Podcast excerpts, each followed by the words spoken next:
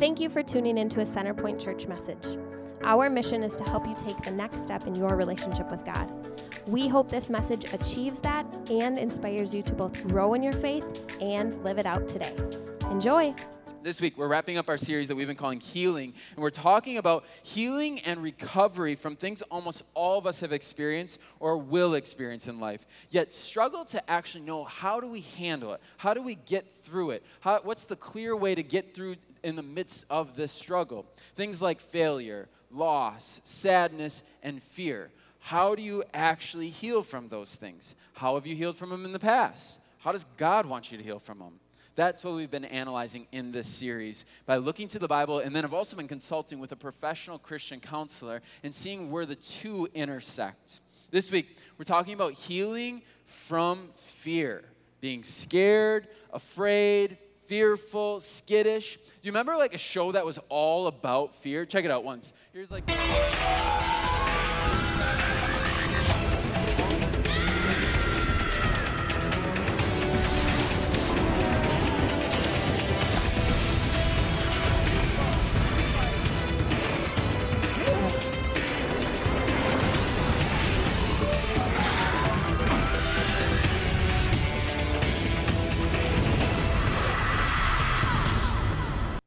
Are you ready for Fear Factor?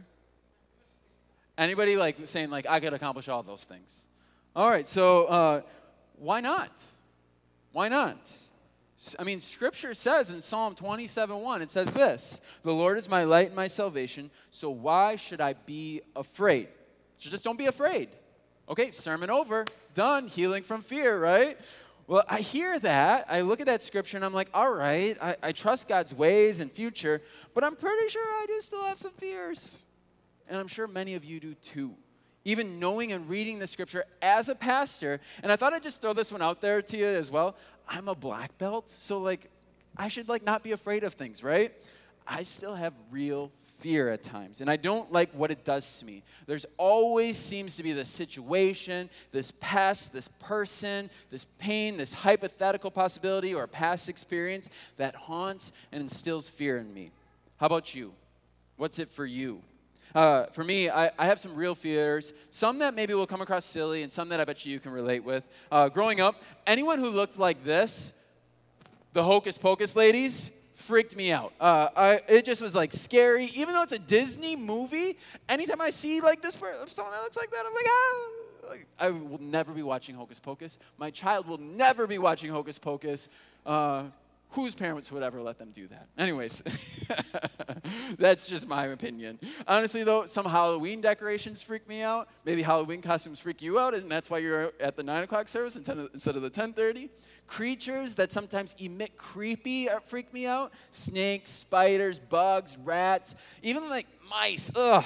I don't think I've ever had a bad experience with them, but they just catch me off guard. I'm like, oh, you know, like you kind of do that jump. To get a bit more serious, I was robbed once, and that was scary. I was in college. I was buying this used camera that was clearly stolen, and I somehow got duped into the scam, and I wanted my money back.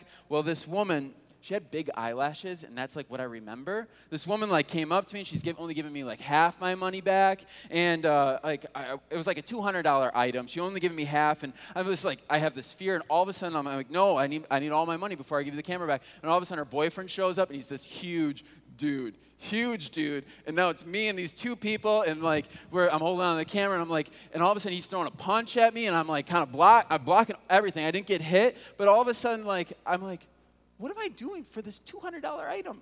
Like, you could have a gun, it could be like weird, anything could happen, and I started to freak out, and I just kind of let it go. I let it go because honestly, I didn't want serious injury, and I didn't know how to predict craziness, right? This person was kind of crazy. I like predicting things, and you can't really predict crazy, right? You can't. You just can't. So I'm still a little afraid because it happened at a Wendy's. I'm a little afraid of Wendy's. I'm a little afraid of big eyelashes. So no offense if you have big eyelashes. It's just a personal experience. I just might be a bit afraid of you. I have a fear of losing control of time, body, my appearance, ability. And finally, I have plain old fears of just maybe not having enough money, or what the future could bring, or what could happen if this one thing happens, or fears for my family's health and safety, fear for a big change. These aren't me. But what about you? Do you fear things sometimes? People, things, experiences, changes, circumstances, uncertainty, the future. Well, we're going to look at Scripture and see what we can do to combat fear, to heal from it, to not be so afraid, and to live bravely.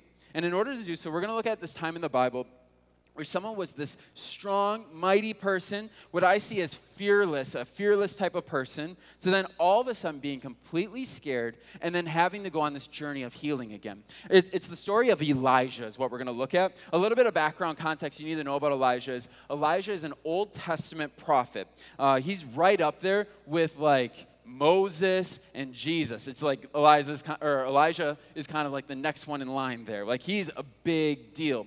Well, he's a prophet, and prophets were these people who had this connection with God, and they would help direct God's people, well, to help get them back on track. And since many times God's people were off track, what he would say or what he would advocate for was very weird and very different than what people were doing. And the prophets came across as pretty weird and had to be pretty confident in what they would say, as they would literally tell people, "You're wrong, do this." Or tell people, "You're doing things incorrectly. Stop doing that." Anyways, he does this, and he goes through a lot of trials in that. And he lives pretty bold as this prophet, telling people off, kings off even, but not just with big things, with little things. We can see how he handles fear.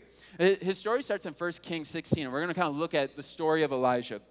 Elijah, he lives during a famine, a time where you kind of need others, right? You need resources. You need stuff. Well, God tells him, "Hey, I want you to leave society. Go on your own." And he says this in 1 Kings 16:2. "Then the word of the Lord came to Elijah. Leave here, turn eastward, and hide in the Cherith ravine, east of the Jordan. You will drink from the brook, and I have directed the ravens to supply you with food there." You're going to eat from a raven? Do you know how a bird feeds its young? That's disgusting. That's like fear factor challenge number 1 that he just accomplishes, right? Like crazy. Well, after some time, the Lord came to Elijah and he says this, "Go and present yourself to Ahab, and I will send rain on the land." So Elijah went to present himself to Ahab. Well, Ahab is this king of the time, and he's married to this woman named Jezebel. And she is known as this prophet killer, this mean, probably big eyelash type of woman. But Elijah goes anyways.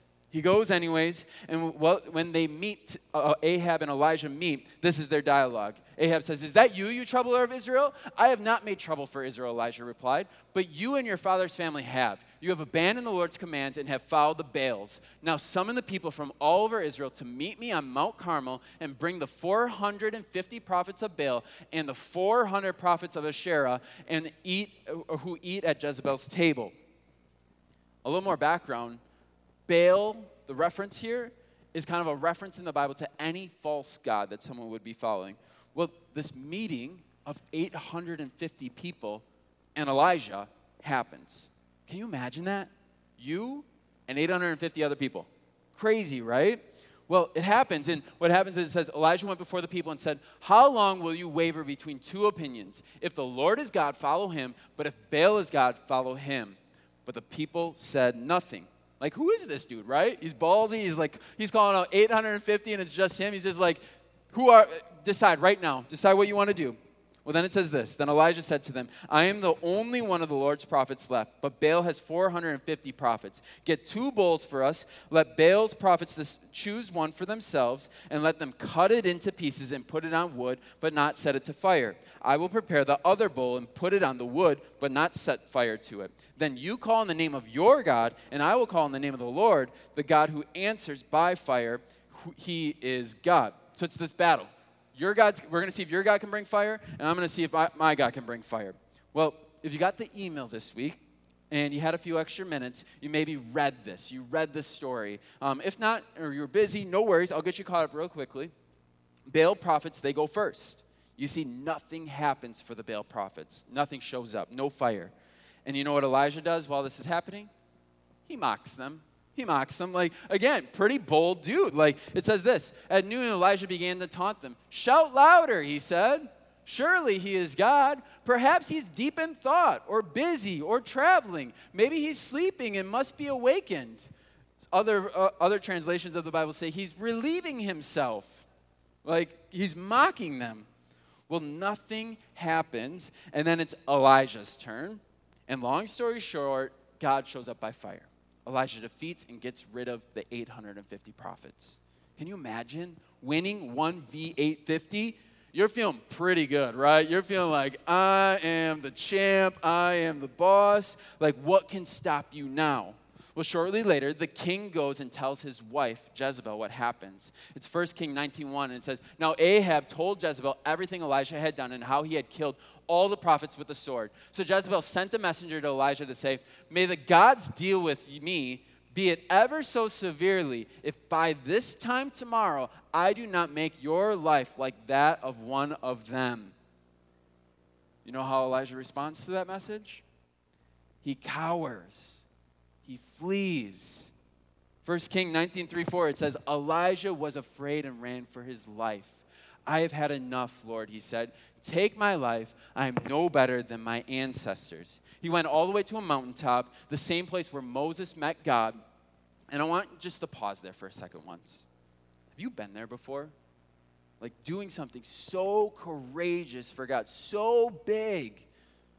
But then this one thing makes you cower. One thing makes you nervous about the whole thing.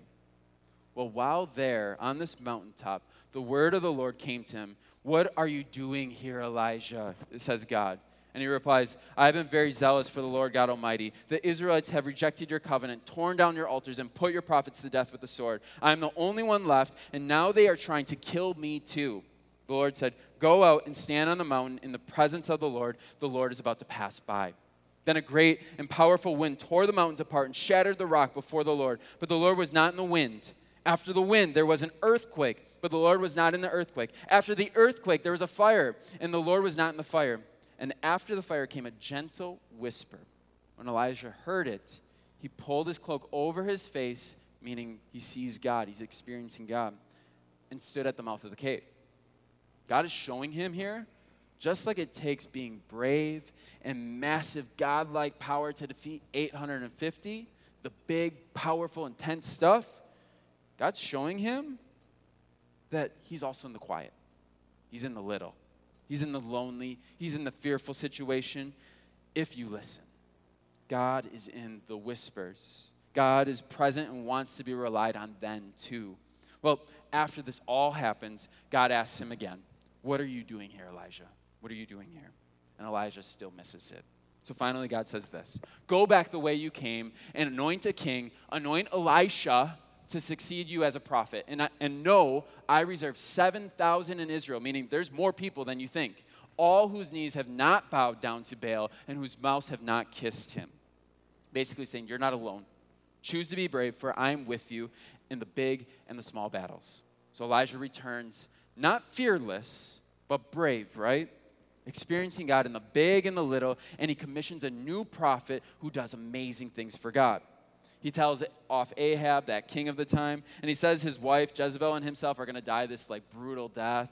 The story goes that Elijah, he continues to be honorable to God and is taken up in a whirlwind to be with God forever.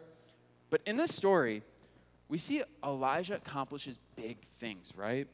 But then this little thing trips him up. I got to pause there once, like, and just kind of like chuckle at this. Like, Scripture and I align on one thing, scary women, right? Like, Elisha and I, we both are a little nervous about, like, women. I'm thinking Jezebel maybe had big eyelashes. I don't know. Yet eyelashes are not. He has to overcome fear, which is what we're learning on how to heal from today. So before we analyze some of the specifics that Elijah did to actually overcome his fear, I want to just Bible nerd out with you for one more minute on the fear of Jezebel that Elijah had. If you've been in the church world, you've probably have heard Jezebel is like this horrible woman. People say, don't be a Jezebel. But to be honest with you, I'm a pastor. I don't really know what that meant. Like, don't be a Jezebel? Like, what does that mean? So I thought you'd maybe want to know a little bit more, too, about her. Honestly, there isn't a lot about her in Scripture, other than she was out to kill God's prophets, and did actually. She was married to kind of this pushover type of king. There's one story where this king, Ahab, he wants a vineyard and tries to buy it from the owner, but the guy doesn't want to sell, so he goes back sad, and Jezebel says this to him, 1 Kings 21:7. "Are you the king of Israel or not?" Jezebel demanded. "Get up and eat something, and don't worry about it. I'll get you Naboth's vineyard." So she sets the owner up to be stoned so they can have a vineyard. That's pretty nasty. The things women do for wine, right? Too soon? I'm just kidding. But she's nasty, right? She's nasty. And others know it too. Elijah, before he leaves, says to Ahab, her husband, and he says that they're going to be eaten by dogs because of their ways, both him and Jezebel. Well, Ahab the king, he mourns this and repents to God, so God spares him this brutal death. Well, Jezebel, not so much. Yikes, right? The last main reference to Jezebel is a futuristic reference of another woman compared to Jezebel in Revelation, the last book of the Bible. And she's referred as a person who leads churches astray. It says this in Revelation 2:20. "But I have this complaint against you. You are permitting that woman, that Jezebel, who calls herself a prophet, to lead my servants astray. She teaches them to commit sexual sin and to eat food offered to idols." Anyways, Bible nerd out over on Jezebel. But you can see she's probably pretty scary, right? She's probably pretty scary. With all this, though, Elijah goes through this intense, empowering moment of defeating prophets, 850 of them, too afraid of this one woman. Like, so afraid he wants to die, leave, flee, avoid it, wish it away. Have you been there? Have you thought that? I know I have. So what really did Elijah do, think, or experience to overcome and heal from his fear? Because I don't know about you, but I have fears that I want to overcome too. Well, the first thing we can see is pretty clear. The first is this: know you have God with you. Know you have God with you. I don't know about you, but whenever I find myself doing something big for God, the little things after instills fear. It just does. I've had times where, like, I'll be, like, teaching, and there's, like, 100 people, like, they're all, like, "Wow, thank you, like, that's moving, I'm growing, like, thank you." And then one's, like, super critical, and, like, "I don't like what you said there. Nah, that was not good at all." You know, it's just super critical. The whole thing's a sham. I've had times where I put myself out there and share my faith with someone, and it's like, "I did it, yes!" And then I leave feeling, "I didn't use the right words, meh." Or I've had times where I'm making this conscious choice to give more, serve more, be there for someone, commit, and then I experience the pushback. Like, "Oh, all of a sudden we give more, and all of a sudden, oh, I need new breaks. Oh, the babysitter canceled right after I commit to going to this thing." Or right after I committed, I start doubting whether it's a good choice. It's like this amazing step we take is this high, but something little instills fear. I feel that's the same with Elijah. He did this amazing, honorable thing for God, but instantly is doubting because of one woman's response. So he fled in his fear. But when he did, he was reminded of God's presence. His presence, and not just big, but the whispers, and restored confidence. Now, in this exact situation, should Elijah have, like, never feared and just marched right up to address Jezebel? Well, that sounds kind of scary, right? And in my opinion, kind of dumb, right? To go to the prophet killer, like, on a whim. Don't be dumb. That's probably not the best choice. But in your high, in your win, your overcoming of a fearful situation, celebrate. Celebrate. But then when the little things come, instead of your fleeing, you go to God. You go to God for motivation, guidance, protection, reassurance. Isaiah 41:10, it says this: "Fear not, for I am with you. Be not dismayed, for I am your God. I will strengthen you. I will help you. I will uphold you with my righteous right hand." Elijah was reminded of this and then overcame his fearful situation. For you, as you face your own fears, do you remind yourself God is with you? Do you remind yourself that you have a God who wants the best for you? It doesn't mean you freely choose stupid or risky or neglect, but remind yourself you have a God who created the universe, but also is personally connected to you. Go to him in your highs and your lows, the big and the small. The second thing we can see Elijah does is he chooses to be brave. I know this sounds so easy, but Elijah knows God's with him through listening for God and being calmed by the voice, a whisper, but then chooses to be brave. All over Scripture, the Bible tells us to be strong and courageous, as in implying bravery. It's an act of the will. It says this in Deuteronomy 31:6, "Be strong and courageous." Joshua 1:9, "Be strong and courageous." It's a choice. It's a choice. Are you choosing to be brave? This is a little bit silly and totally embarrassing, and it's something going to make me sound like a major wuss, but I'm telling it anyways. Recently, I've had to choose to be strong and courageous at home.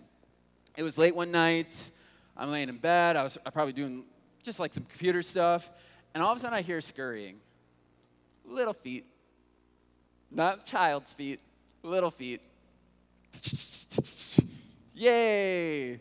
Shh, don't tell my wife this. Don't tell Sydney this, as she won't want to live in the house anymore. But we've had a mouse, or two-ish, or three-ish. Well, growing up, it would be like, well, that sucks, Mom and Dad. Take care of that, right? Or like renting, you'd be like, sorry, landlord. Like, we got mice here. Take care of it. Oh, it feels so good to be a renter back in the day, right? Well, in home ownership, the situation is between my wife, Sydney, and myself. It's like, if I don't take care of it, she has to. One of us has to, or the other, right? Or otherwise, it just festers. So who has to take care of it? Of the two of us, who do you think has to take care of it? Me.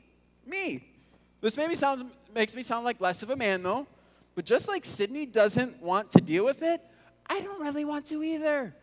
I don't want to take care of a mouse either. I don't really like dealing with mice. They're kind of nasty and honestly kind of scary when they like creep up on you or like all of a sudden, you see a dead body, like you're scared. And women out there who can relate to my wife, I just want to let you know, there are some guys who are like me and are like freaked out about it. There are some who are like, whatever, dead mouse, yeah, I got it, let's take care of it. You got a lucky one, all right?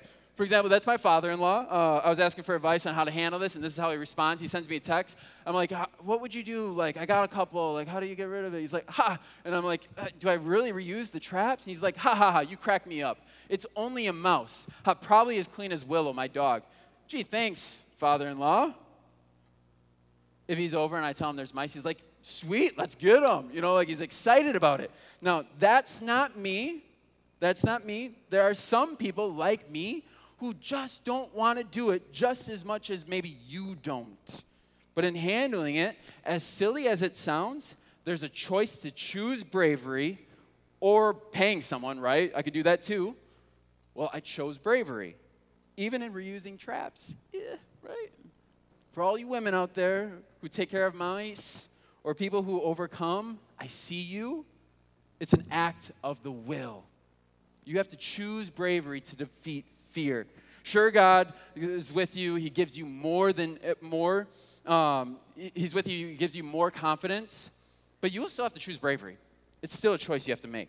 Now, I know saying just choose bravery, like Elijah did, it's kind of a cop-out, right? I don't want to just say, like, just choose bravery.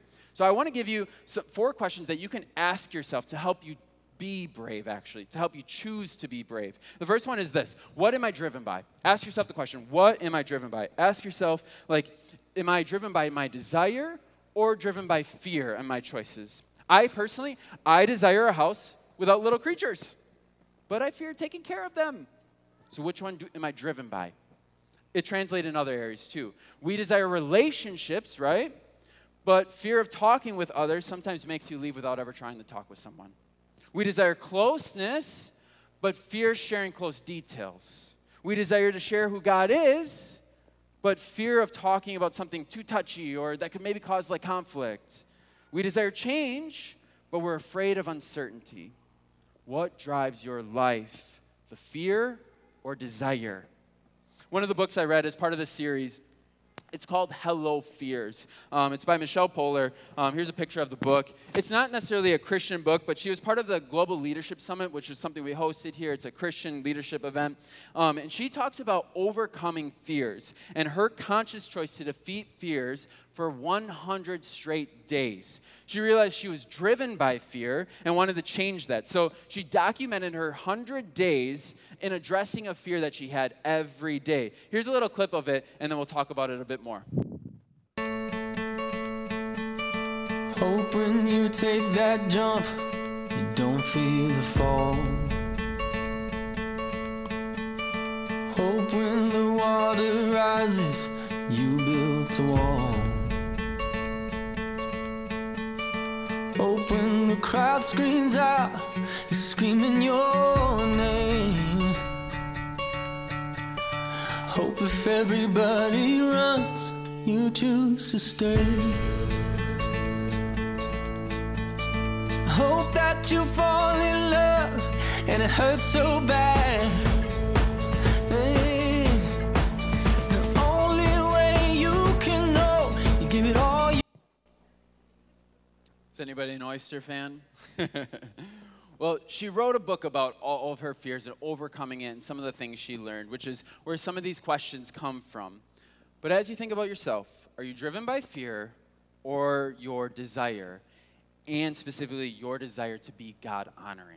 Another question to ask yourself when choosing bravery is, do I need to let go of control? If you control everything or only do things that are in your control, you never need bravery, right? But the more we try to take control of everything in our life, the less we're able to actually experience it.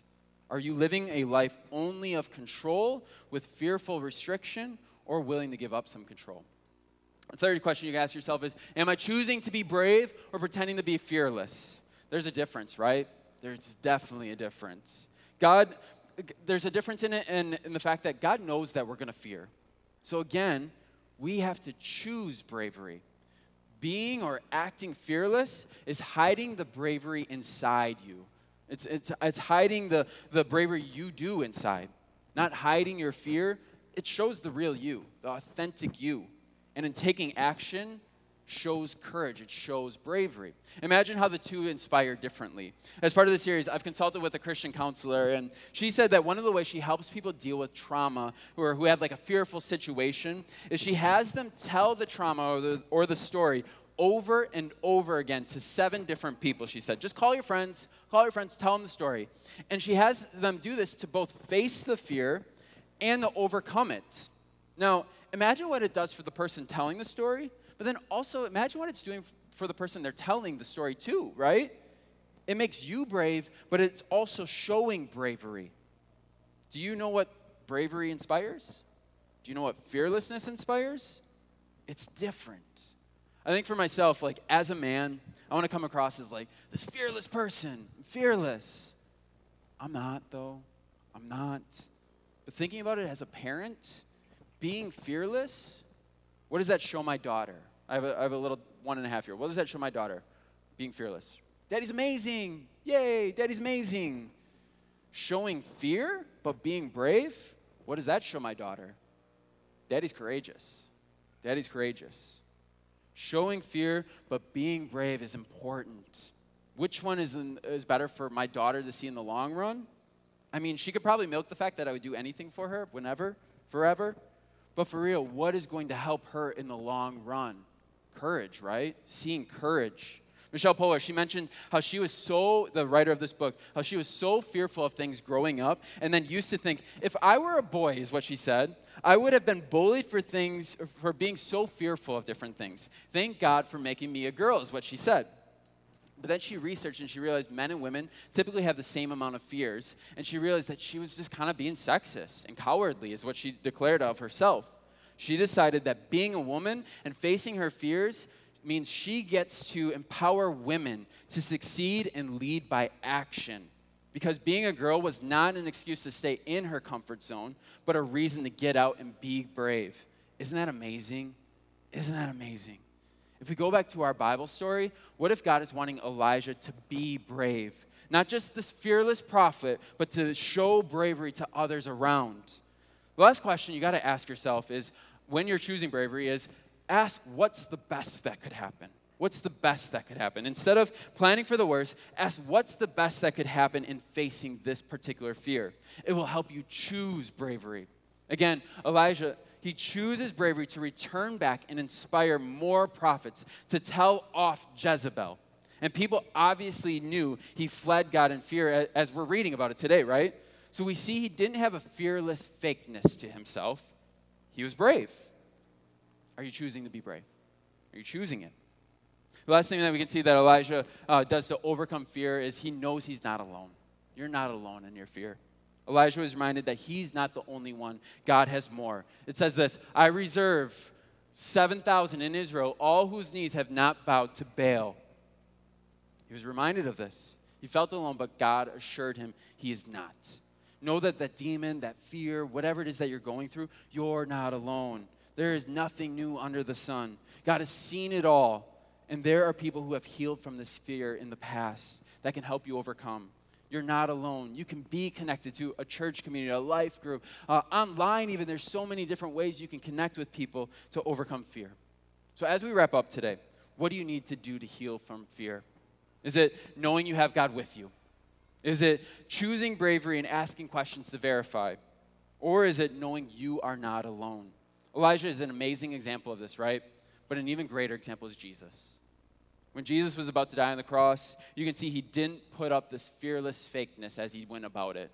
In Luke 22:44, it says, "And being in anguish, he prayed more earnestly, and his sweat was like the blood falling to the ground." Like, he's nervous. He sweat blood, he was praying intensely, and he was crying out to God. But he realizes God's with him and continues to choose bravery, to go through a beating and to death, to defeat a fear that I think many of us deal with. Pain, death, suffering. Literally, he did it for us. Yet he chooses to be brave. And his bravery shows us that we too can overcome these fears with him. And that overcoming can be worth it for us. If you have never accepted that fact before, that Jesus has done this for you and that God wants to not only be with you in your life, but also help you be brave and overcome more fears, tell him you want that. Just tell him you want that. Tell him you're not perfect and you want his help and guidance. But then some of us have already done that. I've already said that to God. I'm also going to pray in a second here that God helps us be brave, to be more brave instead of just fearless about the things that we face in life. Would you pray with me right now as I pray for one of those two groups? Dear Heavenly Father, some of us here right now, we've never said that we want your guidance. We want your help. Help us be brave. We see Jesus was brave, and we want that alongside of us. We want to know that God's there with us. So, God, would you give that to us? We want a connection with you. We want a relationship with you. And then, God, some of us right now are saying, God, we have these fears in our lives. God, help us overcome them. Help us get past these fears. Help us be brave, and then help us choose bravery. In your name we pray. Amen.